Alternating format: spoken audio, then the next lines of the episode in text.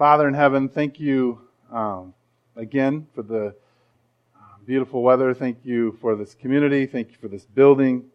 Thank you for the way that you love us so deeply. Um, Jesus, we thank you that you came and died on the cross for our sins, that you poured your life out for us um, so that we might live and have hope. Holy Spirit, we ask that tonight um, your spirit be the only spirit that we listen to. Um, that you would give us courage to believe what's true, to push aside what is false.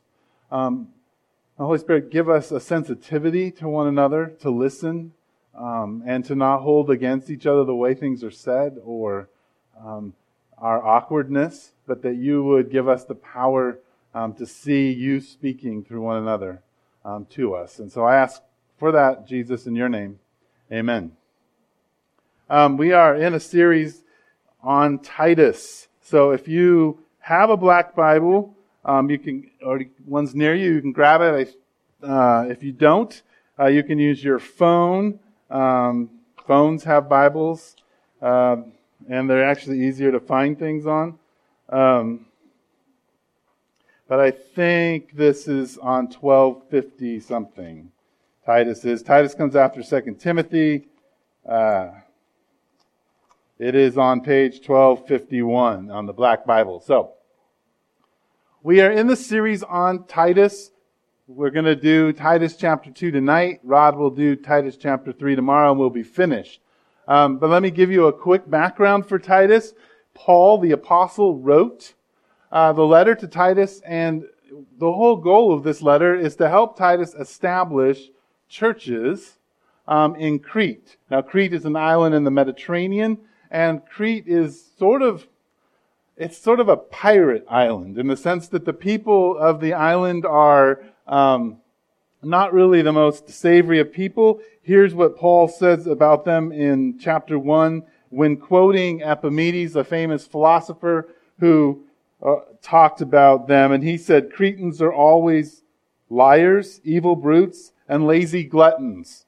So here is Titus going into that environment where Paul is willing to say, hey, their own philosopher, their own prophet, as he calls him, says they're all liars and gluttons and, and brutes. Okay, so where these churches are being planted, where Titus is being sent, isn't like, you know, going to Disneyland. Okay, this is not the Disneyland of church planting jobs.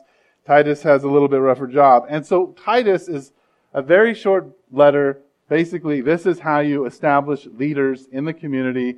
This is what you do. And so tonight, we are going to look at chapter 2. So what I'm going to do is I'm just going to read all of chapter 2 to you. And to give you a little bit of context, what Paul is about to say is in contrast to this idea that there are people in the Cretan church that are kind of creating a level of anxiety in households by what they're teaching. And then as you look at their lives and as you look at the impact that they're having on people, they're not people who are soft to the gospel in any way. So they're, they're, they're kind of corrupted. They're, they're not willing to be transformed by Jesus. And so Paul is now going to say, okay, this is what those people are teaching. Now here's what I want you to talk about. And so we'll read chapter 2 all the way through. You must teach what is in accord with sound doctrine. Teach the older men to be temperate, worthy of respect, self-controlled, and sound in faith, in love and endurance. Likewise, teach the older women to be reverent in the way they live, not to be slanderers or addicted to much wine, but to teach what is good. Then they can train the younger women to love their husbands and children, to be self-controlled and pure, to be busy at home, to be kind, and to be subject to their husbands so that no one will malign the word of God. Similarly, encourage the young men to be self-controlled and everything set them, set them an example by doing what is good. In your teaching, show integrity, seriousness, and soundness of speech that cannot be condemned, so that those who oppose you may be ashamed because they have nothing bad to say about us. Teach slaves to be subject to their masters in everything, to try to please them, not to talk back to them, and not to steal from them, but to show that they can be fully trusted, so that in every way they will make the teaching about God, our Savior, attractive. For the grace of God that brings salvation has appeared to all men. It teaches us to say no to ungodliness and worldly passions, and to live self-controlled, upright, and godly lives in the present age, while we wait for the blessed hope, the glorious appearing of our great God and Savior, Jesus Christ, who gave himself for us to redeem us from all wickedness and to purify for himself a people that are his very own, eager to do what is good. These, then, are the things you should teach. Encourage and rebuke with all authority. Do not let anyone despise you. All right, boys, I guarantee you, you two talking is going to be difficult for me on my side of Saturday. So, you two talking is going to be a problem. So, if you need to sit next to one of a parent, okay? Got it? All right, awesome. Um, so, last week I told you a story, and that story was about these useless bunnies that I have. I have two lion head bunnies. Um, and when we got bunnies, because my wife really, really wanted them, um, I believed that these bunnies were going to be fun. I thought these bunnies were going to be uh, going to hop around the house, that no one was going to be allergic to them, um, that they were going to be like dogs and pets. Because see, I had this floppy-eared bunny that used to. Well, I didn't have it, but I had it in my mind. This floppy-eared bunny that was. Yeah, I didn't have that one. But anyway, at this car wash, there was this bunny. And I had this bunny in my head because he would hop around the car wash all the time. And when the customers would come, the bunny would hop next to them. And apparently he would even try to get on their lap and jump in their bags. And I thought, this is the kind of bunny we're getting. No, what we got was hamsters that have lots of hair, right? But what was really interesting about these hamsters is that when little girls and little boys get a hold of these lionhead bunnies, and they sit them on their laps and they pet them, those bunnies will sit there very quietly and the little kids will sit there very quietly and they all of a sudden have this very precious treasure. And I talked to you about how Paul really believes that if we're going to be people who offer goodness into the world, we have to do that by holding what Jesus has offered us through his sacrifice on the cross and his resurrection the offer, uh, the gospel, if we hold that precious, then it becomes very easy for us to respond in goodness. And that is always Paul's philosophy about things. And so, um, I don't know where we are. Oh, there we are, Titus. So, in this passage that I read, before we get to the whole big context that you heard, where that we were talking about older men need to do this, and older women need to do that, and younger women need to do this, and younger men need to do this, and slaves need to do that, and Titus, you need to do this. It seems like he said, you need to preach sound doctrine, and then he's telling everybody how they need to function in community, and he has all these things that he wants them to do. Before we get to any of that, there's a key word in the passage in verse 11, and it says for. Okay? And it's after all these long list of things that he says. He says, For the grace of God that brings salvation has appeared to all men. And it teaches us to say no. Okay? So, Jesus appears and offers us salvation. Now, salvation means that you and I have something wrong with us that needs saving. Right?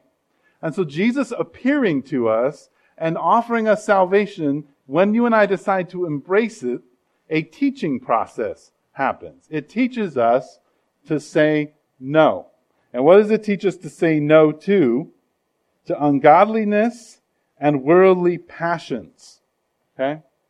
Now, when I first introduced Titus, I said that the first verse really indicates Paul's whole understanding of who he is. And so in verse 1 of Titus, chapter 1, it says, Paul, a servant of God. Just that little section, and servant should be translated slave. I don't know why the NIV wants to kind of calm down that idea of slavery. But, so the translators won't put slave there.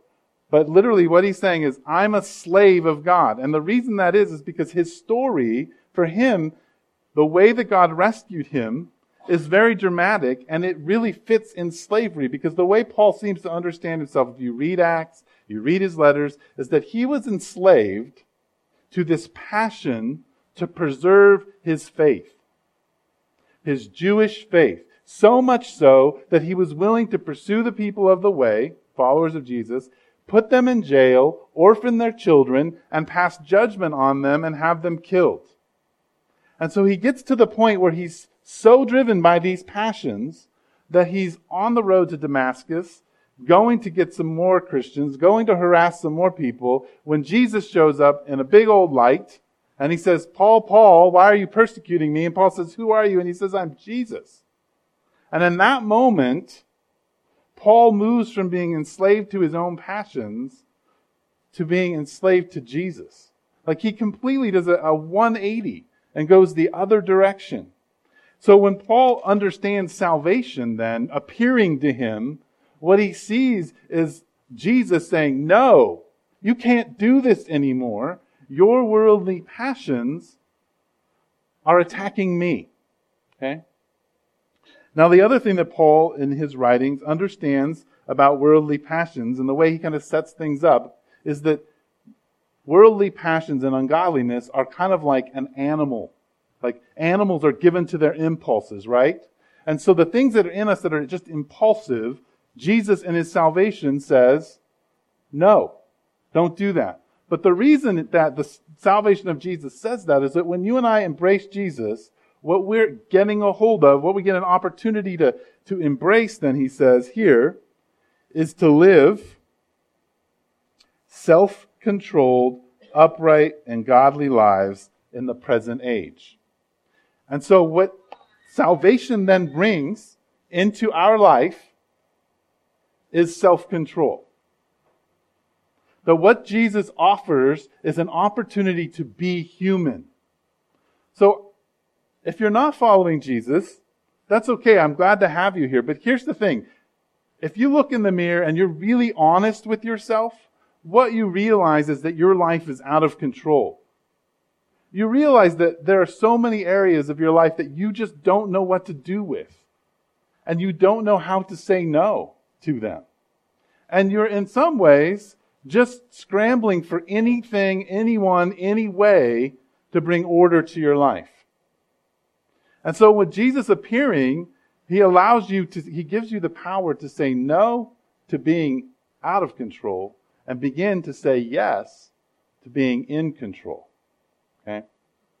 So, now he gives us this opportunity. I don't know what my, okay. Just preview. All right. So, as I was working on this message, and just to illustrate the point a little further, and here's what I want you to hold on to, is I think God wanted me to tell you this because I saw this twice. I was in two different restaurants, and there was this poor husband, poor dad, who has this one year old. And he's trying to get the one year old to sit down and eat. And every time he tries to intervene, this child goes ballistic. And then when the brother, who seems to be very obedient, tries to intervene, you see this little anger come over the child's face and begin to try to hit, hit the brother. Right? There's this, this viciousness. Well, I thought, oh, that's interesting. So then I, this morning I was at a restaurant kind of brushing up on my sermon, and there was another dad and a brother and a one year old girl screaming ballistically as they tried to arrange things and get her to do what they wanted her to do. Well, here's this. This is this person, that, those little girls, that's who we are in ungodliness and worldly passions. It is this person that God has saved us from. Right? This is who we are. You know this. That when you don't get your way and you're not self controlled and there's no discipline and no salvation, that's who you are. That's the inner baby that comes out of you. Right? Now, now, salvation then says you can be self controlled. Oh, there I am. I, don't, I don't usually use slides because they get me confused. So, anyway, I thought I'd try it out. But So Paul says that this all has to happen in the present age. Like this is what we're in a part of, of, of saying yes to living self-controlled.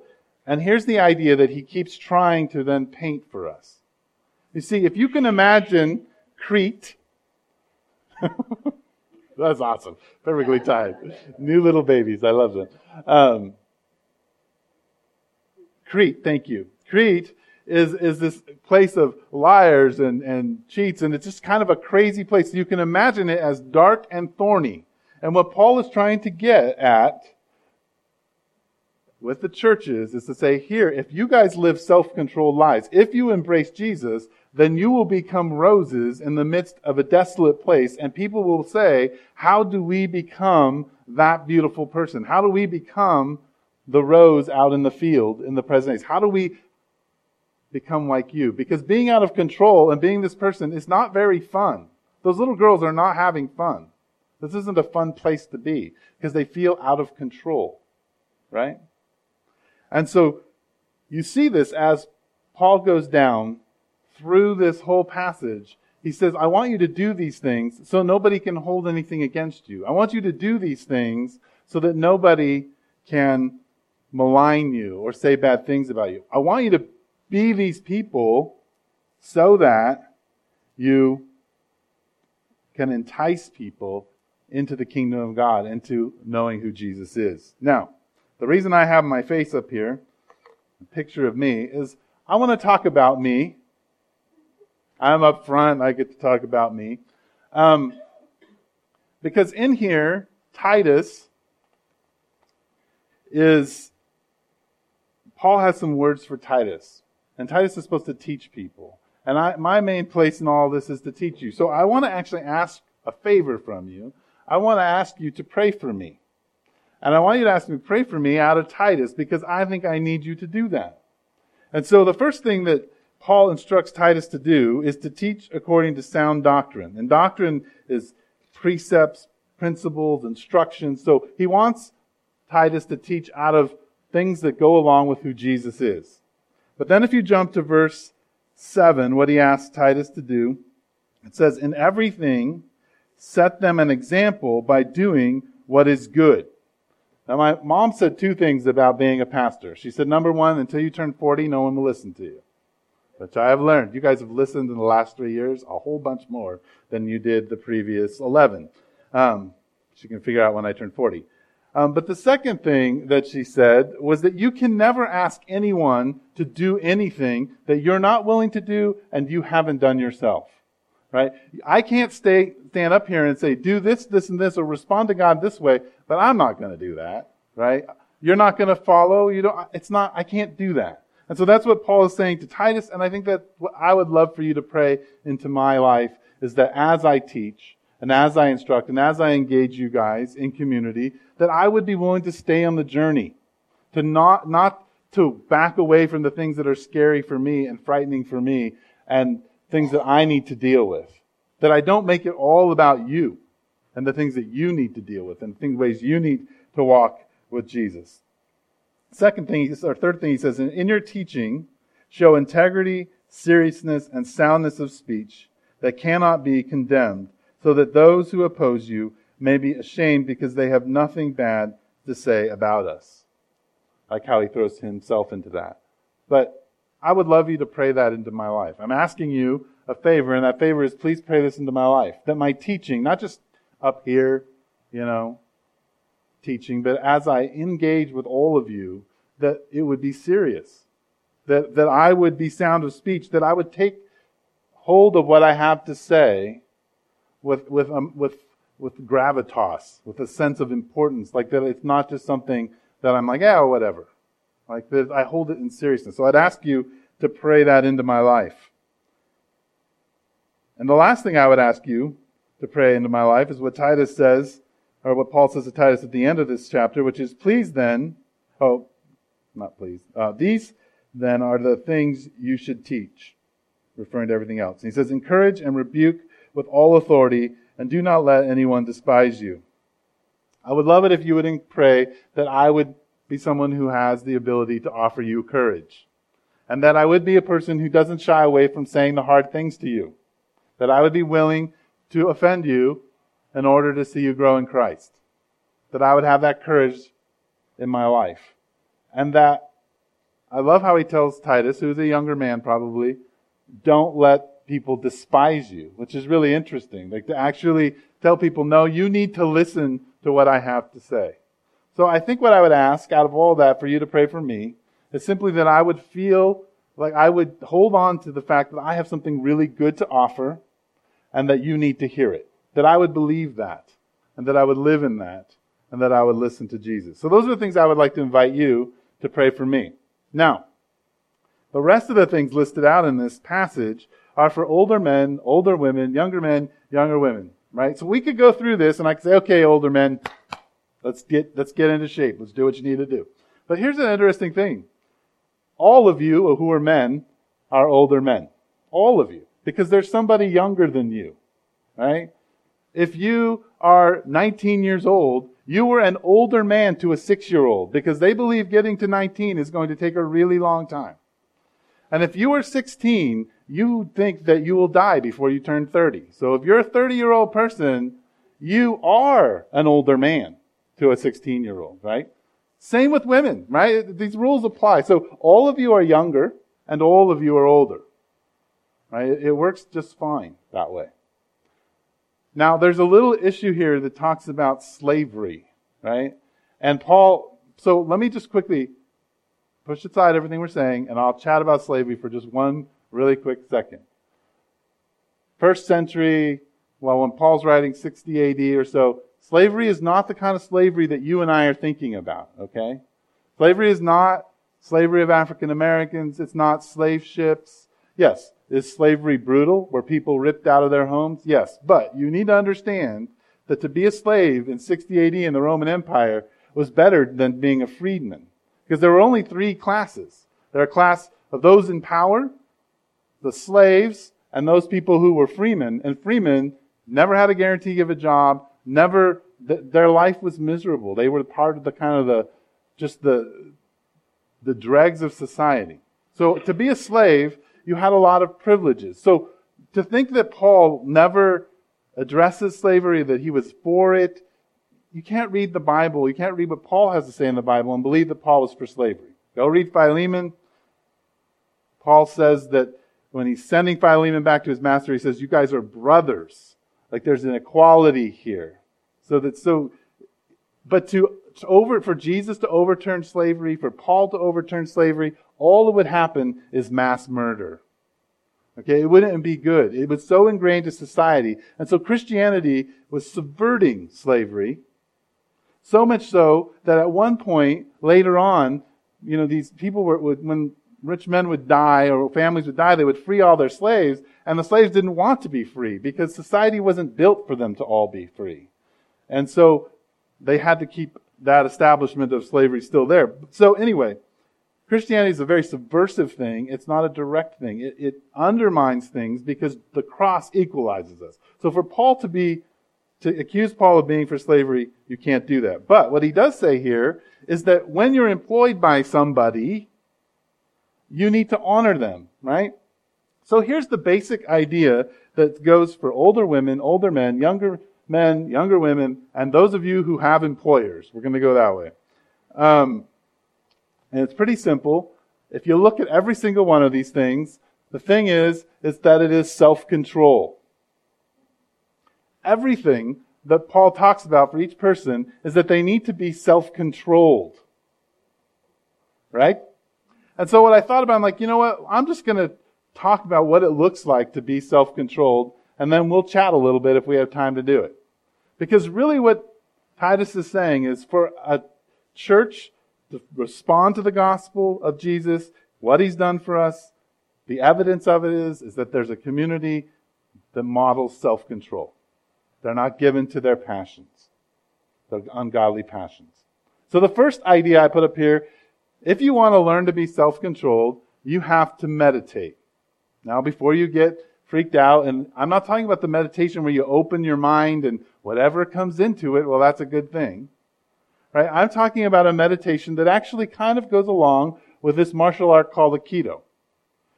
Now, when I was in the eighth grade, a guy down the street, a friend of mine, was a black belt in Aikido. And so I would go down and practice with him. Now here's what it means. It means the, the combining of forces. And so as a, as a, a, a person, when you are being attacked, the way that you defend yourself is to combine your force with their force to redirect your opponent. So it's a combination of forces. So this is kind of how I think meditation works, and that is that you and I have to live a life that is willing to, ex- to, to I'm going to use this word, but to expose ourselves to the gospel on a consistent basis. But, but the way that we do that is kind of in the way of this martial art. It's not that you and I grabbed our Bible and every single day we read it and we write a few things down and we pray and oh, I've meditated. No, meditation is a willingness to constantly bring your force against God and allow Him to redirect you. To do that, you kind of have to be open to whatever's happening. So meditation actually looks like this. You come on a Sunday night and instead of holding your hand out like this, which most martial arts are like, karate, taekwondo are resistance arts. You absorb stuff and then you push it back in. You know, if you ever spar with people who do karate, you get bruised a lot. You don't with Aikido because of it the way you use the art. Okay, so when you come in on a Sunday night, instead of holding your hand out like this, being resistant, you're saying, no, I'm willing actually to push in to whatever's happening here. I'm going to listen to what God is doing. I'm going to bring everything about me to bear here. I'm going to listen, I'm going to listen to people. I'm going to listen to what God is saying and I'm going to allow God to redirect me. I'm going to come in on a Sunday night. I'm going to come into pilgrim group and Bible studies. I'm going to come in to monastic communities. When I talk to people who know Jesus, I'm going to allow God to redirect me as I engage Him all the time. Meditation is not something where you sit quietly and listen to fun music and a waterfall and think, oh, I love Jesus. Meditation is willing to have your guard down to be redirected by God 24 7. To bring your force of who you are into things and say, okay, God, I'm ready to be rejected, or redirected, not rejected, um, and hold, instead of kind of being resistant to everything. Like, prove it to me, God. Prove this, prove that. But allow myself to be shaped and re-channeled and redirected. So that's the first, that's kind of the key to beginning to learn to be self-controlled and to bring um, a command over things. Now, the second idea about self-control that I think is important is your body. Now you notice if you go through this list, he tells older women and older men, he tells them, older men to be temperate and, and uh, older women to not be given to drinking a lot. But what he's basically saying is, look, you got to take care of yourself. You can't just be a slush all the time. You can't, you know, you can't just be like, hey, it's, you know, Jack Daniels in the morning and in the evening. That's great. Now, he, what he's saying is that he's indicating that our bodies are super important. Well, scientists know this. You know what? If you and I don't take care of our bodies, if we don't eat right, now I'm not saying become obsessed with eating in the sense of what you eat and what you don't eat is good, but actually eating in a way of celebrating. So when you celebrate, just eat sugar and celebrate and normally, on a regular time, don't eat sugar. Eat good food. You know, understand your diet and how it impacts you. Right? Get some sleep. Sleeping is super important to self control. If you don't sleep, you won't be self controlled. And most of us need at least six to seven hours of sleep. So get some sleep. That's part of being self controlled. And then exercise, right? Now, I'm like, does it say exercise in, in our scripture today? No. Did it say that you should get some sleep? No. Did it say anything about eating? No. But it's pretty intuitive, right? If you don't eat right and you don't get any sleep and you don't exercise, you're not going to be very self-controlled. Okay? We don't need to exegete scripture really well to figure that one out. So, meditating, but also take care of your body. Now, waiting. Um, Paul says in there that as we are saying no to one thing and yes to another, that's a waiting period because we're waiting for the blessed hope to come. We're waiting for Jesus to come. So being a Christian is all about waiting. And so I don't know how many movies I've seen. This is one from Lord of the Rings, but there are so many fantasy movies, and there's always a scene where some people are hiding under a bluff, and there's a monster over them, and you can hear the breath of the monster, and we're all scared that they're going to get caught, but no, they're not because they're all the main characters, so don't freak out, right? But this is a part of our life, right? Because what happens is that you and I get these chemical washes in our bodies, and we think, I just need to be ungodly. I just need to do what the world says. I just need to do what I want to do when I want to do it. And you know what? It's part of your broken and fallen body, and you get chemical washes over your brain. Part of learning to be self controlled is realizing it will pass. The monster doesn't actually have a good nose, and the script writer is moving him on. All right? It's gonna pass. You will not feel like you need to do this forever. These feelings, these desires, like, I have to do this, it will pass. It's to pass. Part of practicing self control is realizing that waiting for God to eventually come, for our bodies to kind of move in the direction they need to go, it's going to happen. We just need to wait. Things will change. And the last one, I know this, man, I wrote really small, so I'll say it to you, is to forgive. Now, forgiveness it's, it's interesting to me that there are so many psychological studies on forgiveness and the length of life.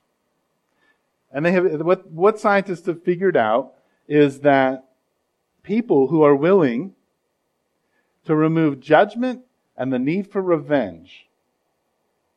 Okay? So when someone wrongs us or hurts us, and we choose to remove the need for judgment and the need to get revenge, those people who can successfully do that most often live much longer than everybody else, right? Which Jesus knew, right? Because the whole gospel is built around what? Our need to be forgiven. Jesus dies on the cross for our sins. So he transforms the way the body of Christ looks at each other. So when you hurt me, and you do, and when I hurt you, when I do things that I shouldn't be doing, like when you view me through the cross and the blood of Christ, it's much easier for you to forgive me when you see that the way I hurt you, Jesus felt that. And Jesus died for me for it. And he bore your wounds of it. Like that everything revolves around Jesus. And so you can forgive me and you can remove the need to judge me or to get revenge because Jesus already took all that. And Jesus loves me. Right? And so one of the most powerful ways to get control of your ungodly passions and your, your, your worldly passions, to get control of the things in you, is to begin to willing to begin to forgive. To forgive yourself and to forgive other people. Right? So I think, and I would love our community, and so there's not lot, not as many people as normal. So please tell people this, that like I want our community to be a community of self-control. I want people to come in here and say, wow, this is a community that's waiting, that's dealing with its eating, sleeping, and exercising, that's willing to be transformed by God, that when I talk to you and you talk to me, we're eager to be transformed and redirected by God. We're not people with a posture of resistance. And that we're people who forgive. Because that's the definition of self control. So if you so all of you older women, which is all of you women, right? Oh, I just called you all old. All of you have somebody younger with whom you can offer understanding of self-control, right?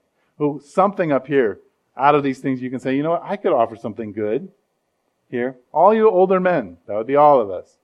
You have something out of this list. You know how to open yourself up to be transformed. You know how to wait.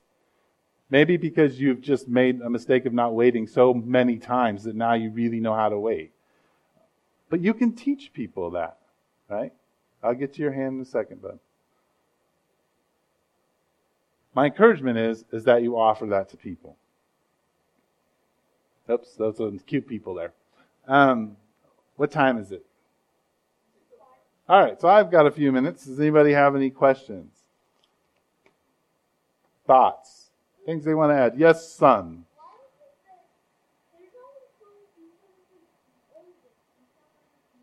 That's true. There will always be someone who's the oldest and someone who is the youngest. that's true. But you can always teach the dog if you're the youngest. So, there's always the dog or the rabbits. Anybody else? Anybody have any thoughts on self-control? Thoughts on things? Questions? Oh yes, sir, in the back. Let's say you're a passionate person. So how do you exercise self-control without fearing your passions or muting, trying to muzzle your passions? Okay. Nice question, Andrew.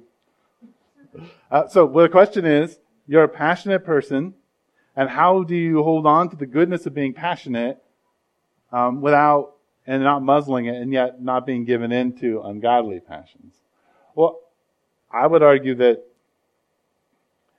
the first part, you become a passionate meditator. That like you enter every single situation thinking in a very passionate way, what is God going to do and how is he going to transform me? And when he does it, get really excited about it and jump up and down and yell and tell everybody. Right? Allow God to like fuel those passions by saying, okay, how are you going to pour gas on this? I don't know. If someone else wants to answer something. Julie, then, then Ron and Jeff.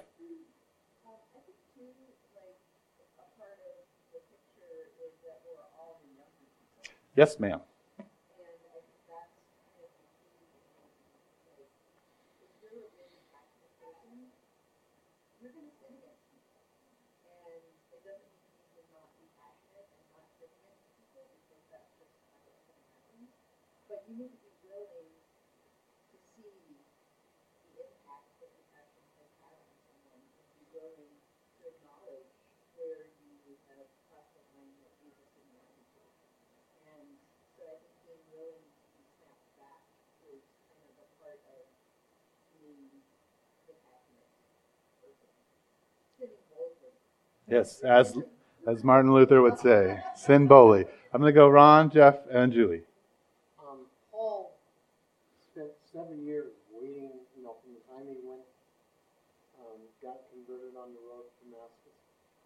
until he was called by Barnabas.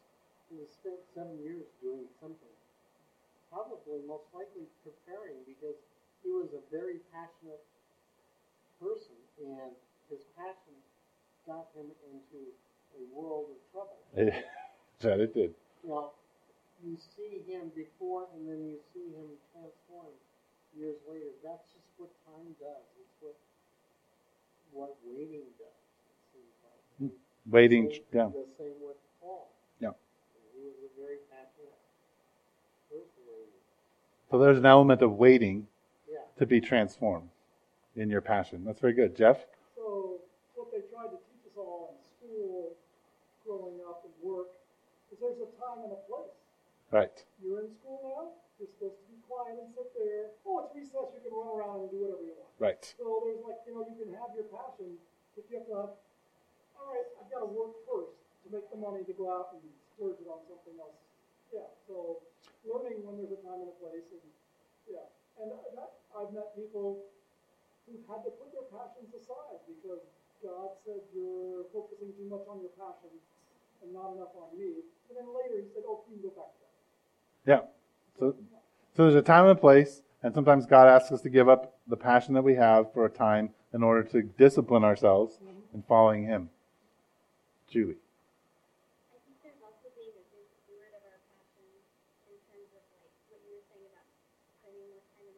Yes.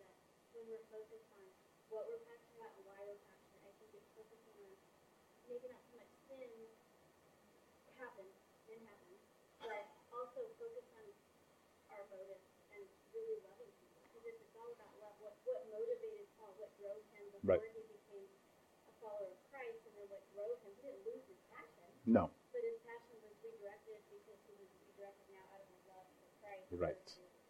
This revenge and hatred and this, you know, enslaved, like you said earlier, to preserving, you know, his faith. I mean, he was really driven by something not healthy. Right. And so um, I think, I don't think we ever have to dial down our passions, but we have to be tuned in to them.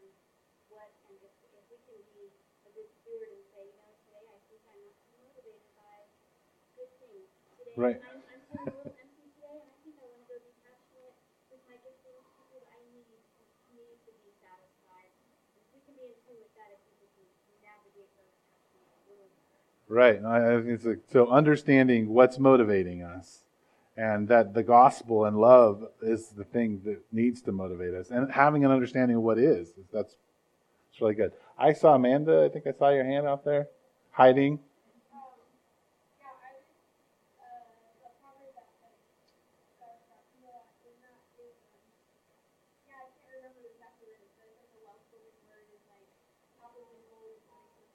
Yes. It, um, sometimes it is a lot about knowing when to muzzle the passion and knowing when to unleash it. And um, to stop thinking of, of myself as like my passion has to drive me, that I have this thing that is burning inside me, and so I need to like release it. That there's a time to pull it back and to release it. So, um, time and place, understanding when you need to say something and when you need not to say something, holding out. That's really good. Anybody else want to say anything before I close? Thoughts? Thanks, guys. That was really fun. Let's pray.